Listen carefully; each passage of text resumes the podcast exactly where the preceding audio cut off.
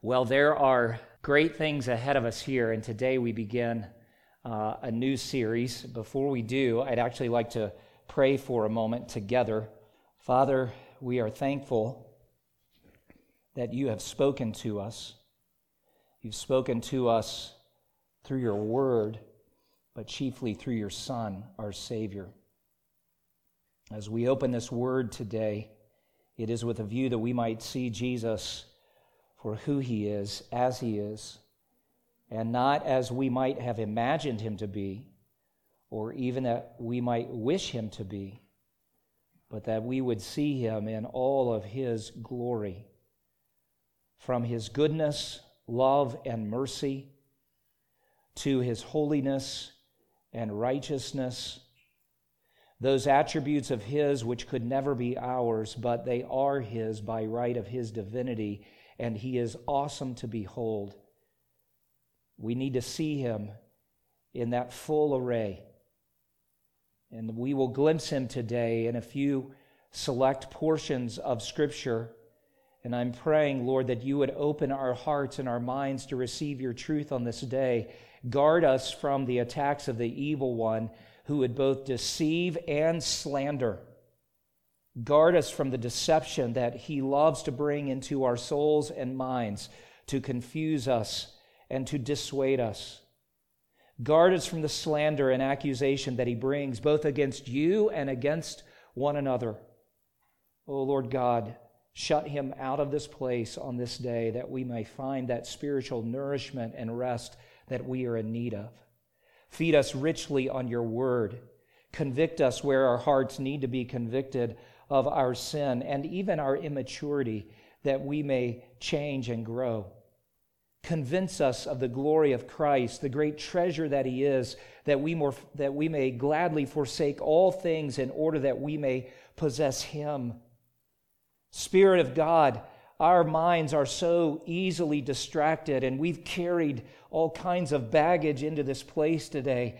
Would you sort through all of that and speak so gently yet so clearly and sovereignly that there is no other competing voice or even noise in our souls. Let yours be the singular, exclusive voice in our souls today.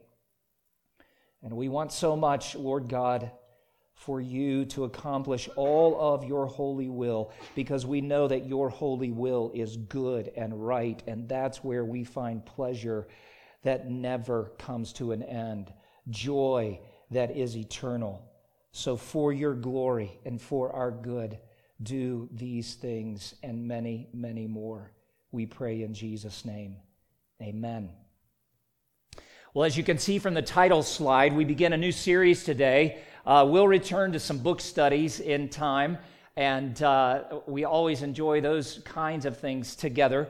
But today we want to begin a series that I think will carry us through all five Sundays in November on the Christian conscience.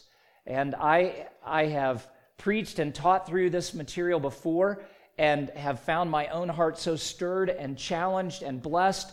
Uh, I've found other friends uh, to, to testify they've benefited from it. I really think this can be a significant moment for our church. I also think it's significant in light of the fact that we live in a day where there's so much division over opinions and preferences and convictions and even some, yes, matters of conscience. So it is with this in, in view that, that we step into the study today.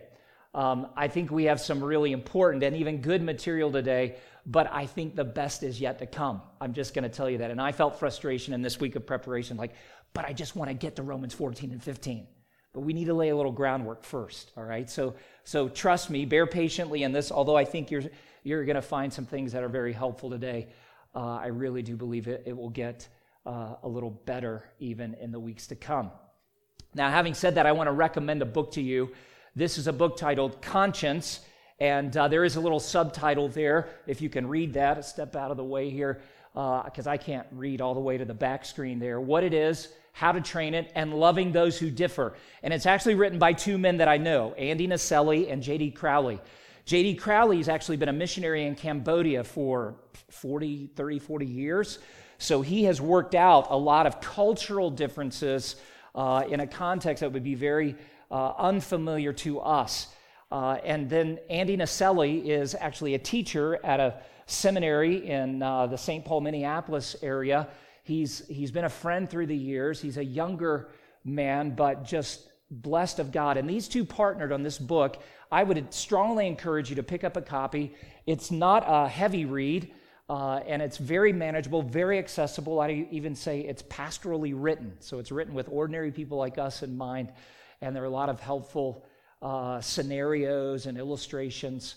Um, I, I, in some ways, if I just started opening or opened that book and started reading through it and said, I'm going to take five Sundays and this is going to be my sermon uh, content each week, that would, that would not be a bad thing, other than the fact it's not really preaching. And I believe God has called us to do that here. But I would strongly encourage you to do that. Last I looked on Amazon, you can see even the price range from used to new. And if you can pick up a copy, uh, that would be a great thing to read even in this month together. Today, though, as we begin, part one is exploring the conscience. Uh, and I want you to recognize that it ultimately is the gift of Christ. Say, what, what do you mean? Well, let, us just jump in on this and, and let me explain a, a few things to you. Uh, a number of years ago, we decided as a family that we were actually going to prank some good friends of ours after dark on a cool fall evening, much like the evenings we've had in recent weeks. And so we loaded our four children into our old suburban and we stopped by the family dollar store and uh, picked up some inexpensive toilet paper and a couple of cans of inexpensive shaving cream. Uh, that was also the moment that our youngest learned, saw for the very first time back in that special toy aisle, uh, a whoopee cushion. You can imagine the great joy that he had in realizing, you mean there's a toy that does this? Uh, so it was, a, it was off to a great start there, and we left Family Dollar and we drove several miles over to the neighborhood where our friends lived, and we parked up the street in a dark spot. And we said to our kids, We're going to go in under cover of darkness and be really quiet, and we're going to wrap their bushes uh, with this toilet paper, and we're going to write messages of uh, love and appreciation on the sidewalk for them. And, you know, we weren't going to do any vandalism to the house, so some of you are already concerned like, was that toilet paper going high in the trees and over rooftops? No. I was very manageable in the cleanup and all of that. And uh, so we went in and we're trying to be real quiet, but there's some giggles and laughter. And I think somebody's coming to the door and we, you know, hide in the shadows. Nobody came out. So we finished our, our little prank, our little decorating prank, and uh, s- snuck back to the car under darkness. And, and all four kids and Chris and I piled back in. And, and as the door shut and we drove away, then, you know, laughter erupted and people were saying, or kids were saying things like, oh, it's going to be great. I wish we could see them when they find it. And we got to keep this a secret. Never, never let them know it was us. And we were driving out of the subdivision on our way back home. And as the conversation paused for a moment, I hear a, a tiny little voice in the back seat. And, and a child who will remain nameless, but it was Seth. a little voice we hear in the back says, I feel like I've sinned.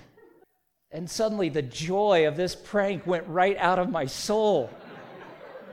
Because as a dad and a pastor, the last thing you want to be guilty of is leading your child or a precious member of your flock into sin. Well, we had to explain to him, oh, son, it, it's not sin.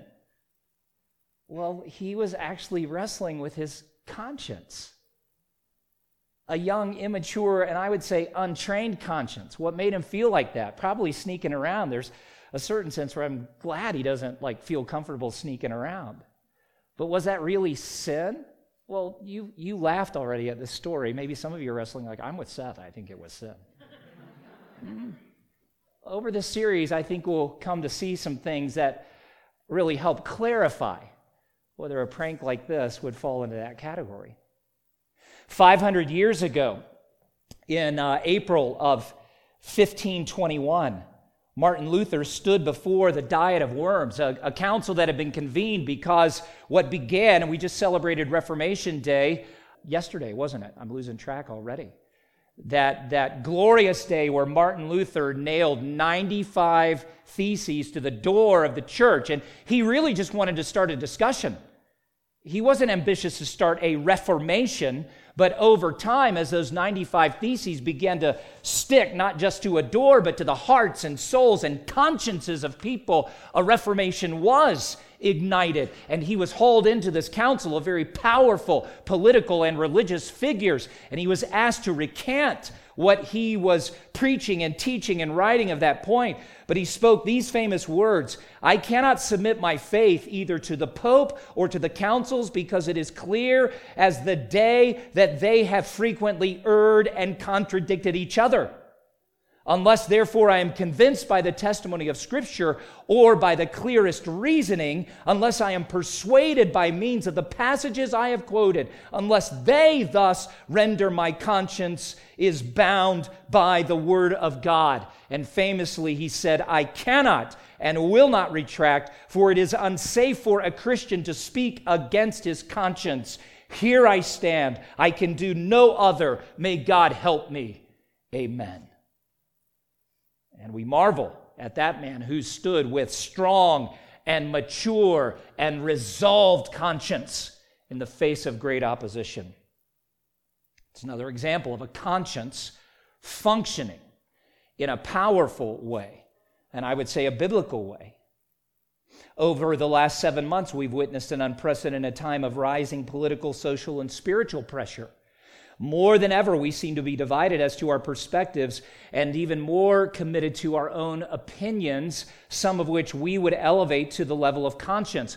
And I saw again this week the kind of thing that you have seen in social media and on Facebook. Uh, an individual wrote these particular words with respect to uh, the political situation. He, he said, and I couldn't get all of this there, but how can I remain silent? I cannot, in good conscience, enable the policies of either party. I cannot bear to be responsible for the ungodliness they propose to foster or model. Voting for the lesser of two evils is still voting and enabling evil to the ultimate detriment of the kingdom. I refuse to be complicit and compromise my faith for fleeting gains that have little or nothing to do with the kingdom. My conscience, and more importantly, the Word of God, will not allow me to do otherwise or to silence either of them. That's a powerful statement, isn't it? And if you are a God fearing, scripture loving person yourself, you might even be challenged in your own conscience to say, Well, I don't see it quite that way. But what does it mean that this brother who really does seem to be very committed to God's truth and to the right understanding and application of God's word, would actually reach a conclusion where he says, I can't vote, vote for either one of these candidates. It would do violence to my conscience. That can put you in a bit of a, a, a crisis of conscience, couldn't it? Well, I would submit to you that and in the course of this study, I think you will see this. And if I remember to come back to this specific example to show you where it kind of fits on the spectrum, I think this is clearly a man with a strong conscience that is guided by the scriptures. But I actually think uh, it is not as flexible as God intends for our consciences to be in some situations. And by saying that the conscience should have a degree of flexibility, I do not mean it should have a degree of relativity or relative thinking within it, but rather that we recognize there are some issues on which I can flex my conscience for the gospel's sake. Now, that's a lot, even in those three examples, but I think they are illustrative of the, the kinds of consciences that we have carried into this room today because some, quite honestly, are immature and actually overly sensitive.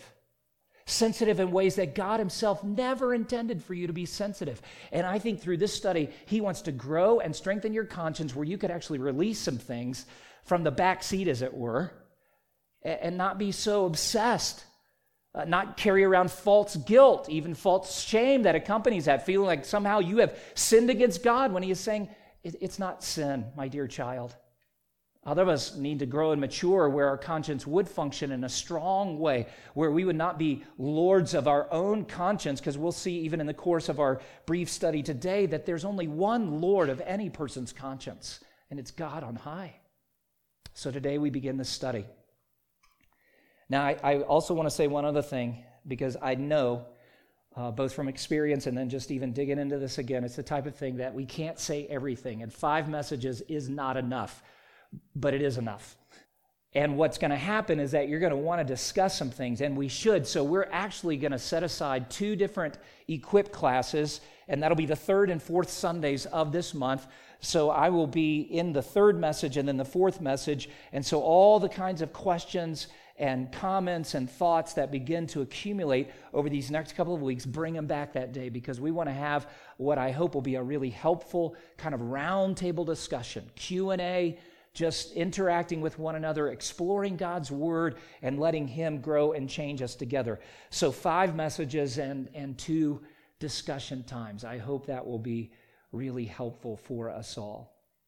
Now, if your Bible is not open there yet, go to Second Corinthians chapter 1 with me, please. And this is the theme verse for us.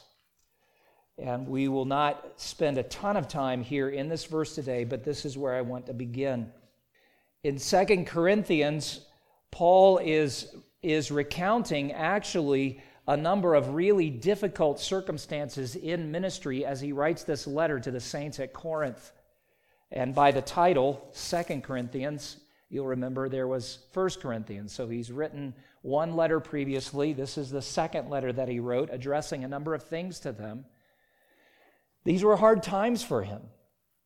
And if you had an opportunity to read through the first 11 verses, you would see that there was such significant suffering in Paul's life that he actually despaired of life at one point, thinking that God had written a sentence of death over his life and some of his ministry partners at that point. Life was hard. And yet, in verse 12, he writes these words Our boast is this the testimony of our conscience that we behaved in the world with simplicity, or as, as some of your English versions may have actually translated that word, holiness and godly sincerity, not by earthly wisdom, but by the grace of God, and supremely so toward you. The testimony of our conscience, despite difficult circumstances, and you should know this too. If you're not familiar with the, the saints at Corinth, there were some of them there who were so arrogant that they said, first of all, Paul, we don't really like you, and others who actually questioned his apostolic authority. So this is a tough crowd that he is, is trying to serve. But he, he's able to say, not just with reference to Corinth, but all the other ministry that he and his gospel partners have participated in. The testimony of our conscience is this that we behaved in the world with simplicity or holiness and godly sincerity. And we weren't functioning according to earthly wisdom. It was the grace of God at work in us. You know, that would actually make a great epitaph for every follower of Jesus.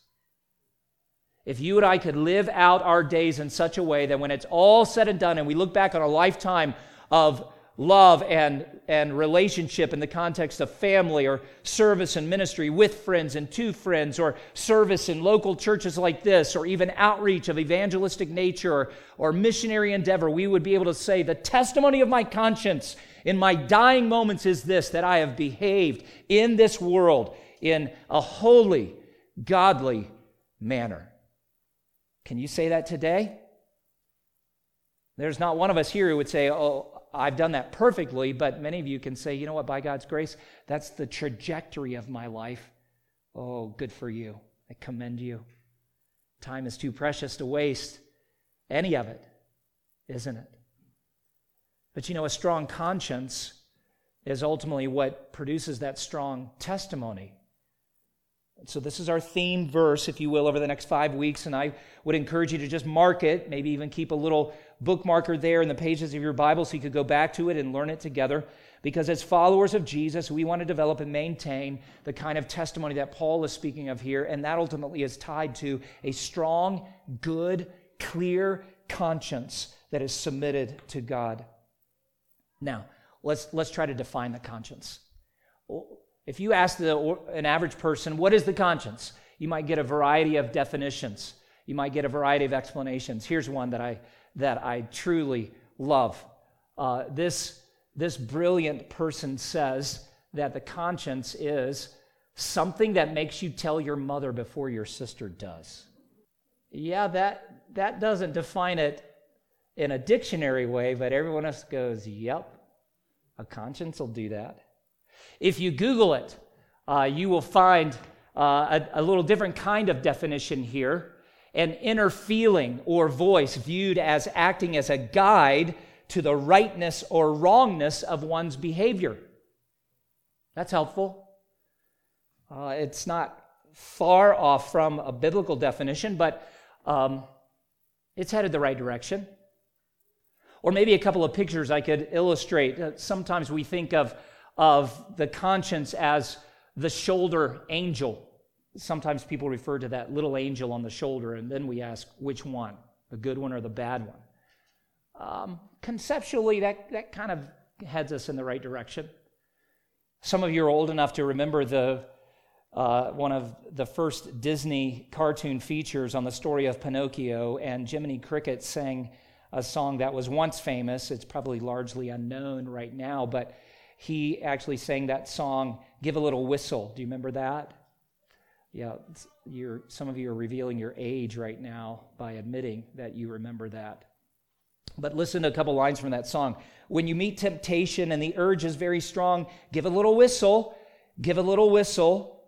Take the straight and narrow path, and if you start to slide, give a little whistle, give a little whistle, and always let your conscience be your guide.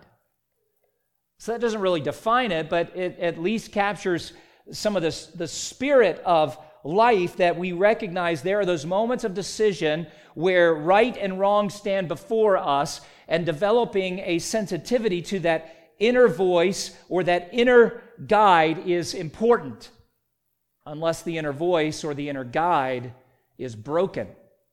That's why we need to turn to the Bible. When the Bible defines the conscience or explains the concept to us, it begins to use several different terms. If you look through the Old Testament, you will not find one single verse that uses the word conscience out of the Hebrew text. Remember, the Old Testament was written in Hebrew uh, long ago. But you will find passages like the one I've referred to uh, on the screen, 2 Samuel 24, verse 10, that says David's heart struck him. That is, he was convicted of a sin that he had committed against God, and his, and his heart struck him. Well, that's actually the concept of conscience appearing for us. One theologian writes, and it's that bottom bullet point the conscience is the heart in its function as a moral guide. Beginning to see the emergence of this theme, the word guide has been used a couple of different times. In Psalm 51, verse 10, when David is actually confronted by the prophet Nathan of both the sin of murder and adultery, he responds in broken humility, repenting to God. And in verse 10, he wrote those famous words Create in me a clean heart, O God renew in me a right spirit. And I think that that phrase, creating me a clean heart, is probably in reference to his conscience that was so defiled by his sin. The weight of guilt was pressing upon him, the brokenness of, of what he had done, and even what he was at that moment was just painfully spread before him. And he's begging God to create a clean conscience. Is that even possible? And the Bible tells us in multiple places that it's not only possible, it is God's great desire for every one of us. God doesn't want you to carry around the, the guilt and grime of a defiled conscience. It's paralyzing, it's debilitating. And we'll have an opportunity in the weeks to come to talk about the biblical way to clear the conscience, to experience the very kind of cleansing that King David is praying for. You come to the New Testament, though, and there actually is some specific terminology that appears, and you will find the word conscience. So if you pulled your, uh, if you pulled some kind of concordance off the shelf today and you started looking for references to conscience, uh, even though, again, New Testament's written in Greek, there are English equivalents, and one of those in particular refers, as you can see the specific definition there, to the psychological faculty which can distinguish between right and wrong. And that word occurs 30 times in the New Testament. And 20 of those are in Paul's writings. And I've given you one example of those from the book of Acts.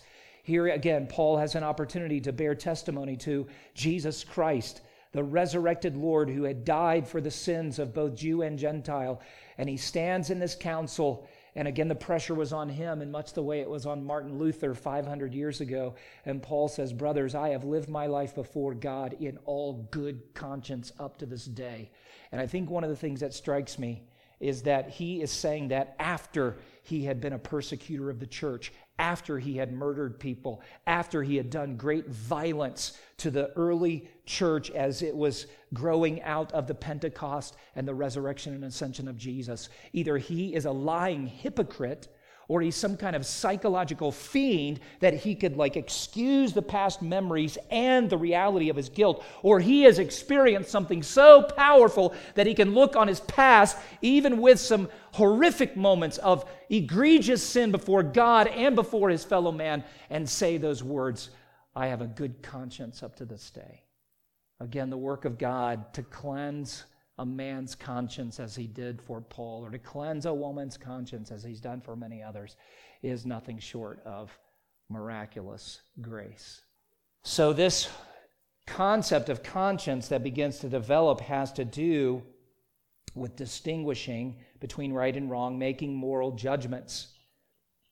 Uh, we'll not take time to look through multiple references this morning, but I just want to summarize some of those things that you'll find. And, and together we will look at a number of references that show us these things in the weeks ahead. The conscience can be good, it can also be evil, it can be strong, it can be weak, it can be clear, as I've spoken of, and, and cleansed, it can be guilty, it can be wounded, it can be defiled, it can be emboldened to sin, and there's even one reference that speaks to a conscience that has been seared. None of us want a conscience that would fall into the categories of weak or defiled or seared. All of us desire to have consciences that are good and strong and healthy and whole. That's part of how you sleep well at night. A good conscience. So let's take a moment to just consider two, what I'll call theological definitions out of the biblical material that we can accumulate to learn uh, what a conscience is. Uh, pastor and author John MacArthur has written a great book, The Vanishing Conscience. It'd be another book I would recommend. It's an older title now, but it's still available in some, some locations. But he writes of the conscience that the conscience entreats us to do what we believe is right and restrains us from doing what we believe is wrong. The conscience is not to be equated with the voice of God or the law of God. And I would even add, your conscience is not the same as the Holy Spirit. All right? It is a human faculty that judges our actions and thoughts by the light of the highest standard that we perceive.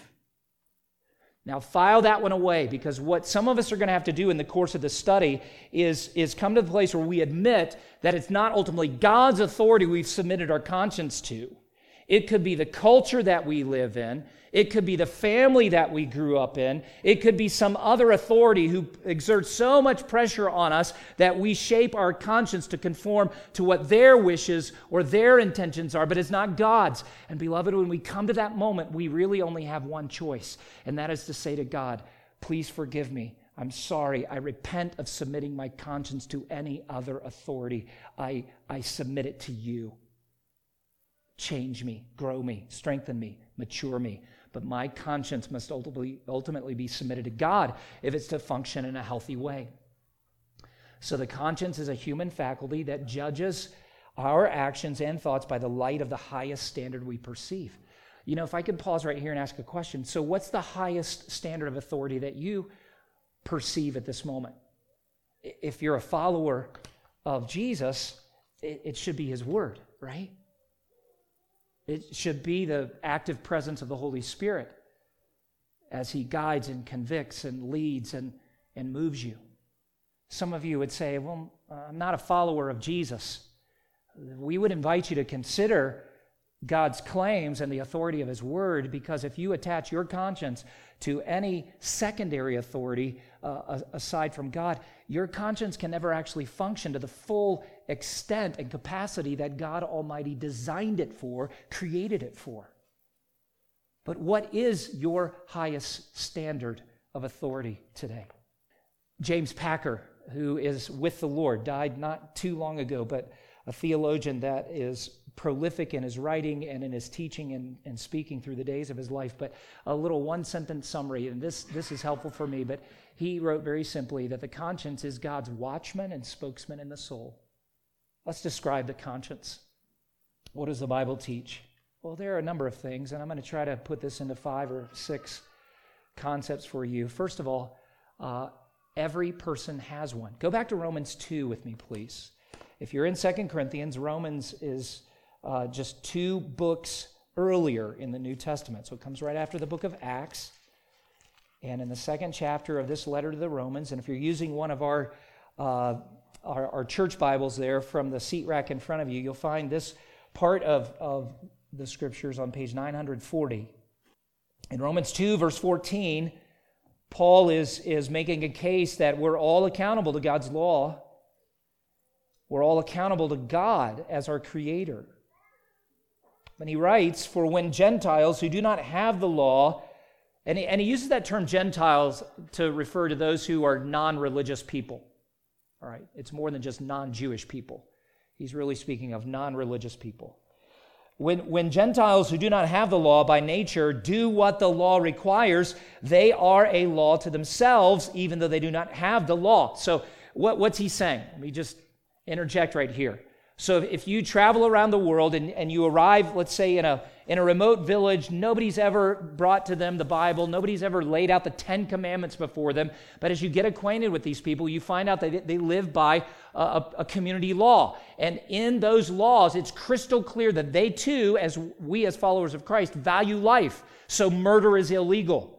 They also value uh, and, and respect the, the personal property of one another. So they say no stealing, and as you get acquainted with these people, you actually find that they have a fairly extensive moral code, but there's no copy of the Bible, no copy of the Ten Commandments. They've never even heard of Jesus Christ. That's what Paul is talking about here. Where did that sense of, of, of morality come from? A sense of right and a sense of wrong, a sense of justice and equity and, and law keeping, and even punishment and vengeance as, it, as it's appropriate. Well, Paul is making the case that this is the result of God's creation and as he goes on in verse 15, they are showing that the work of the law is written on their hearts, while their conscience also bears witness, and their conflicting thoughts accuse or even excuse them. So, in some cases, that conscience functions where it accuses them of wrong.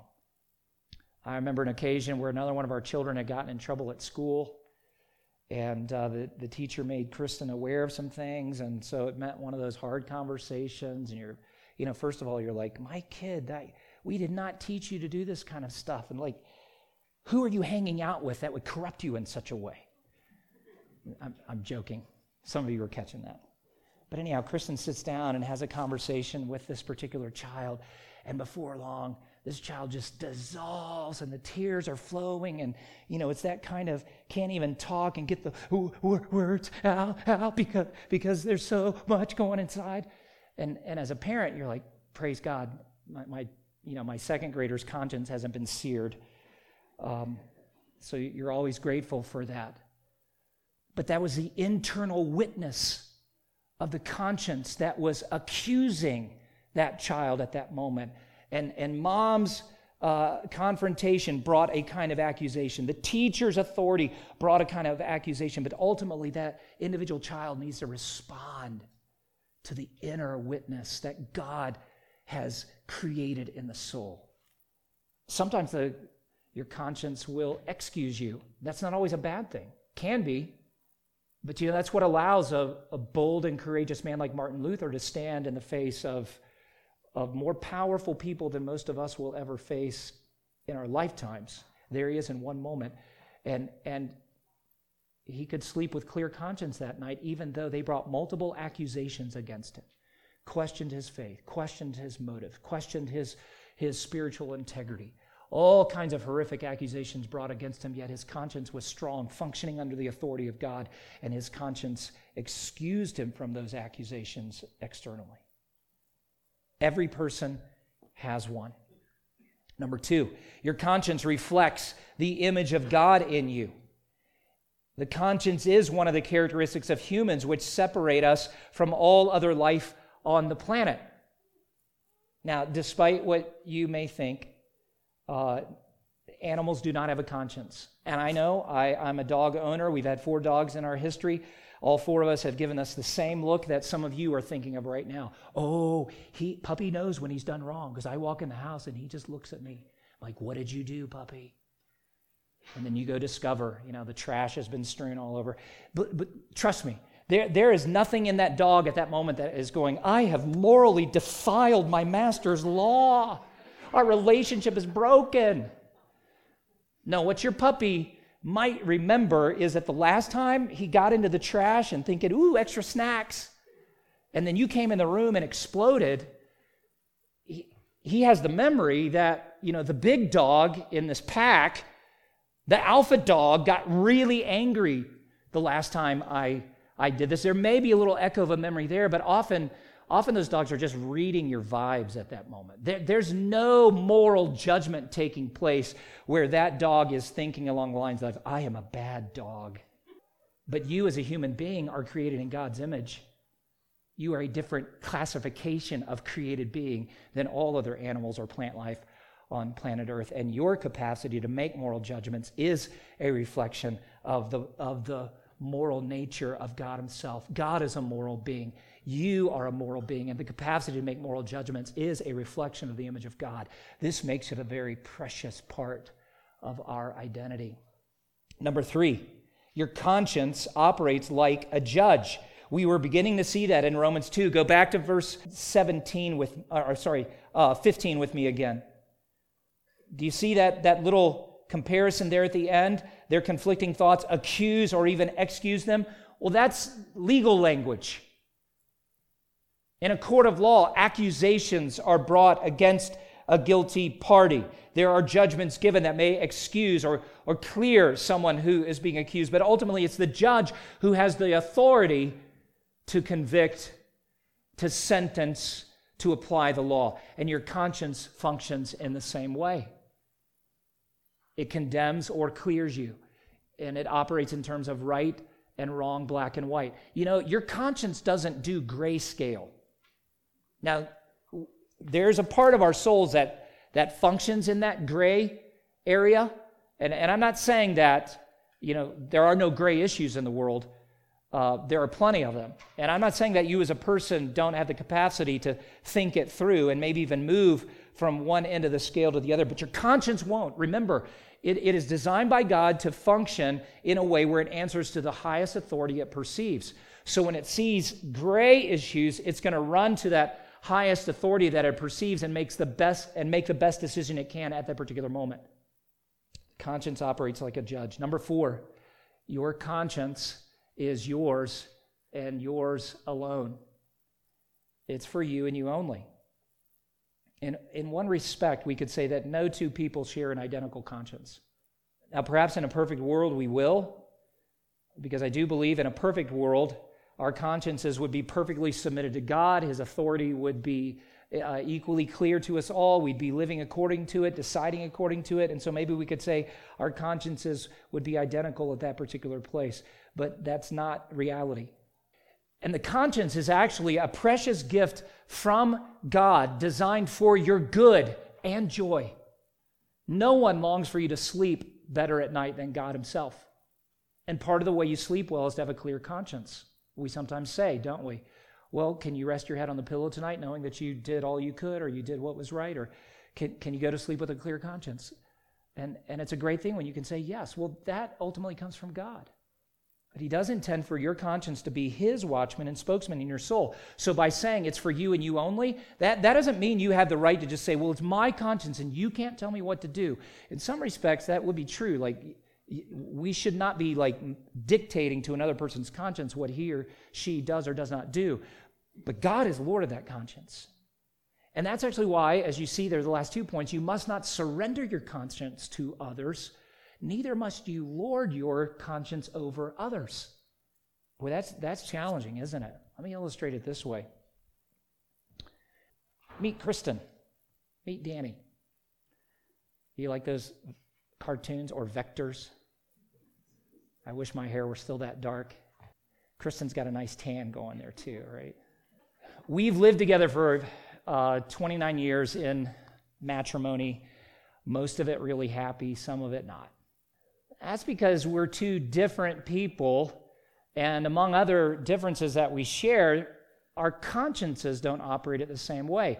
And if you ask us each, what are things that at the conscience level are non negotiables for you? There would be some areas of agreement, some things that we share, and I represent those by simple letters of the alphabet E, F, G, and H. Uh, for instance, we at the, at the level of conscience, we believe that we are created by the God of the Bible in his image to know, love, serve him, worship him. We both are committed at the conscience level to the deity of Jesus Christ and the gospel of his life, death, and resurrection. Those are matters of conscience at the, at the deepest level. Uh, parenting. I, I think there are many, many values there that we share together where we desire similar things for our kids and have discipline in similar ways and for similar offenses. I thank God that that you know our kids learned pretty early they couldn't play one against the other. Oh, they tried plenty. Don't get me wrong. Um, but but we're together on those things. But then there are some things that are unique to Kristen's conscience, uh, and and probably fewer than mine because I tend to be a little more legalistic. For instance, I'm I'm pretty convinced that being late without an excuse is sin. Now, no, I can't make that case from the Bible, but my conscience functions at a really high, strong level there. Being on time is important to Kristen. I don't want to act like, you know, it doesn't matter to her. But, you know, if stuff happens and the schedule changes and, and circumstances run beyond our control and we're just going to be late, she's not the one who's pressing the accelerator to the floor, breaking other laws to keep that one law, you know, against the evil of lateness. She's not the one who's getting worked up about we're going to be late, we're going to be late. She's like, it is what it is. And if you ask her, there would probably be things that she would say, it's very important to me. My husband just doesn't see it. He's such a knucklehead. And then there's a fourth category. So there are things we share, and then there are the things that are unique to each of us. I guess that's one category, so maybe I should say third. But then there's a, a fourth category, and I kind of put it in that, you know, bright, that's as close as I could get to something that kind of looked like maybe the glory of God in heaven, right? The bright light. And that's represented by those few letters in the alphabet where God is saying, Listen, Danny and Kristen, I know your consciences are operating in certain ways here, but these are things that I'm just telling you straight up. This is my law. This is my authoritative direction. Both of you need to believe it and, and value it and practice it. And even though we've been believers for a long time, there's, there are things in that category that we just aren't aware of yet because we're still immature in the faith. We're still in the process of growing. Now, when you go down to that category at the bottom of things that are are really important and significant to Christian, Kristen's conscience, and then there are things that I have, and, and we don't share that. What's the real solution for this? Many of us try all kinds of techniques, and this is where the study is going to take us in the weeks ahead. When in the weeks ahead, where we where individuals or even groups of people in the context of a church like this have very strong opinions, and we've seen this erupt politically, haven't we? I mean, in the last couple of weeks, I've just I, I've it's taken my breath away to see some of the theological heavyweights, people that I've admired and respected and, and valued, people that God has used to change my life through their preaching and through their writing and through their ministry, arrive at such very different conclusions as a matter of conscience before God how they have cast their vote or will cast their vote on Tuesday. And see, that would be an example of things that are at the conscience level that really are not going to be resolved through debate or discussion or negotiation. And, and this is not even a possibility in the realm of conscience. Compromise. What do we do?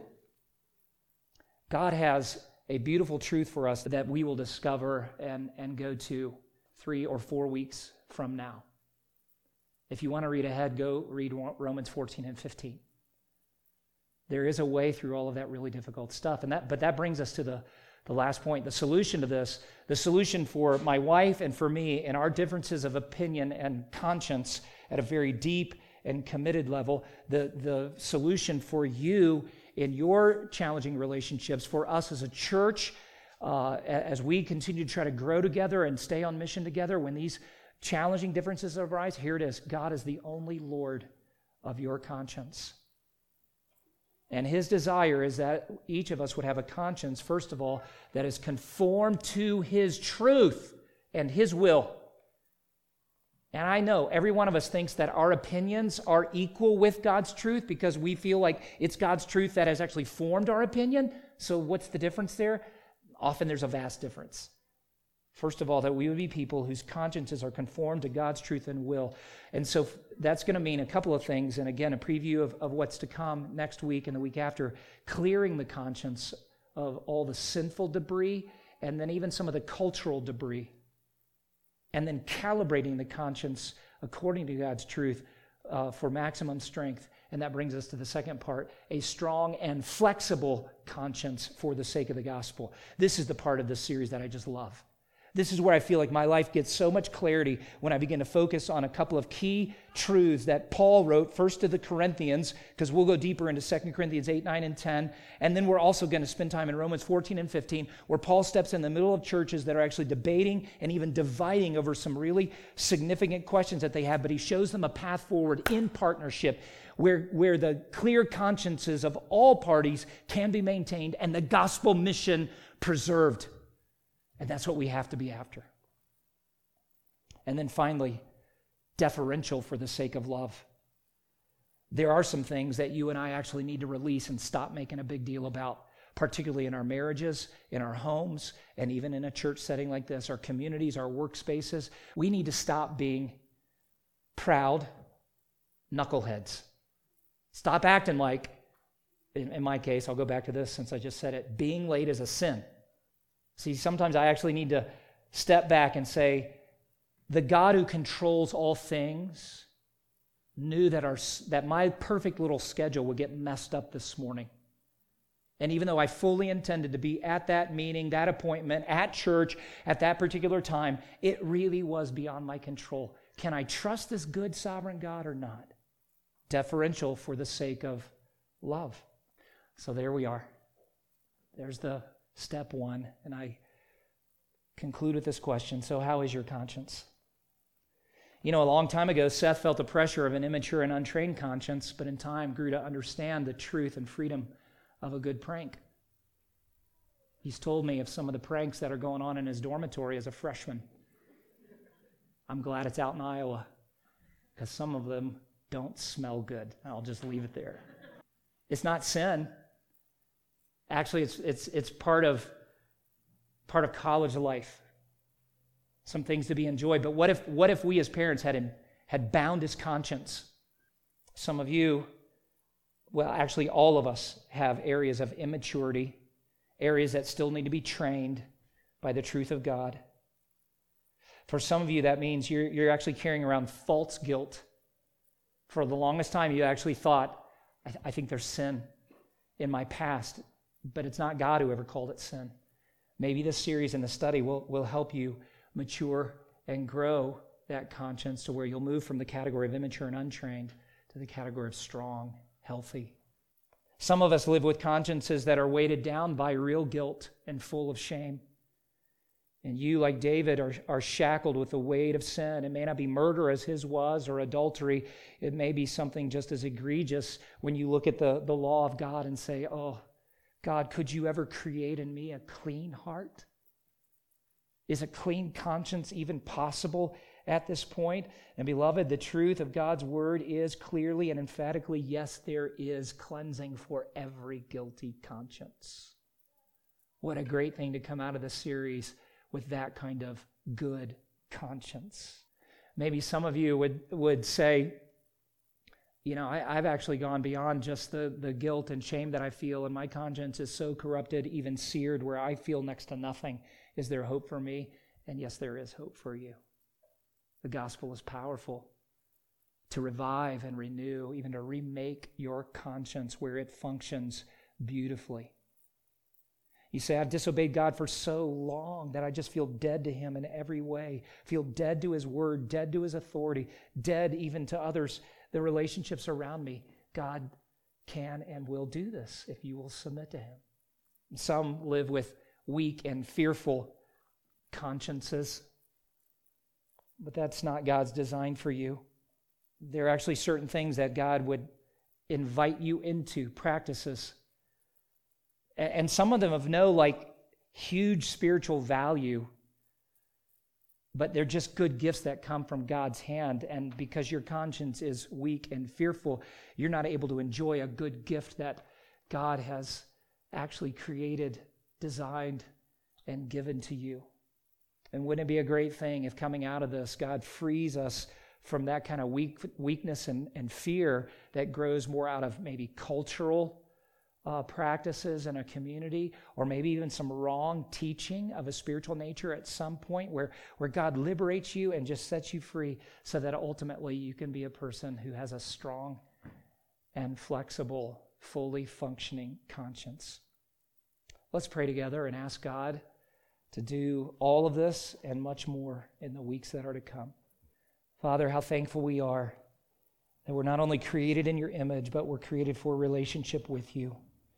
And we stand here really just at the, at the threshold of this particular study, praying that you would bring your authoritative word to bear upon our hearts and lives so that we would be the people who live uh, as you desire, who speak, who serve, who love as you have planned. And may the testimony of each person here be as Paul's was, that one day we too could testify to the reality that we have behaved in this world, in this life, with holiness and godly sincerity, not by earthly wisdom, not by cultural constraint, but by the grace of God as we maintain a strong and healthy conscience.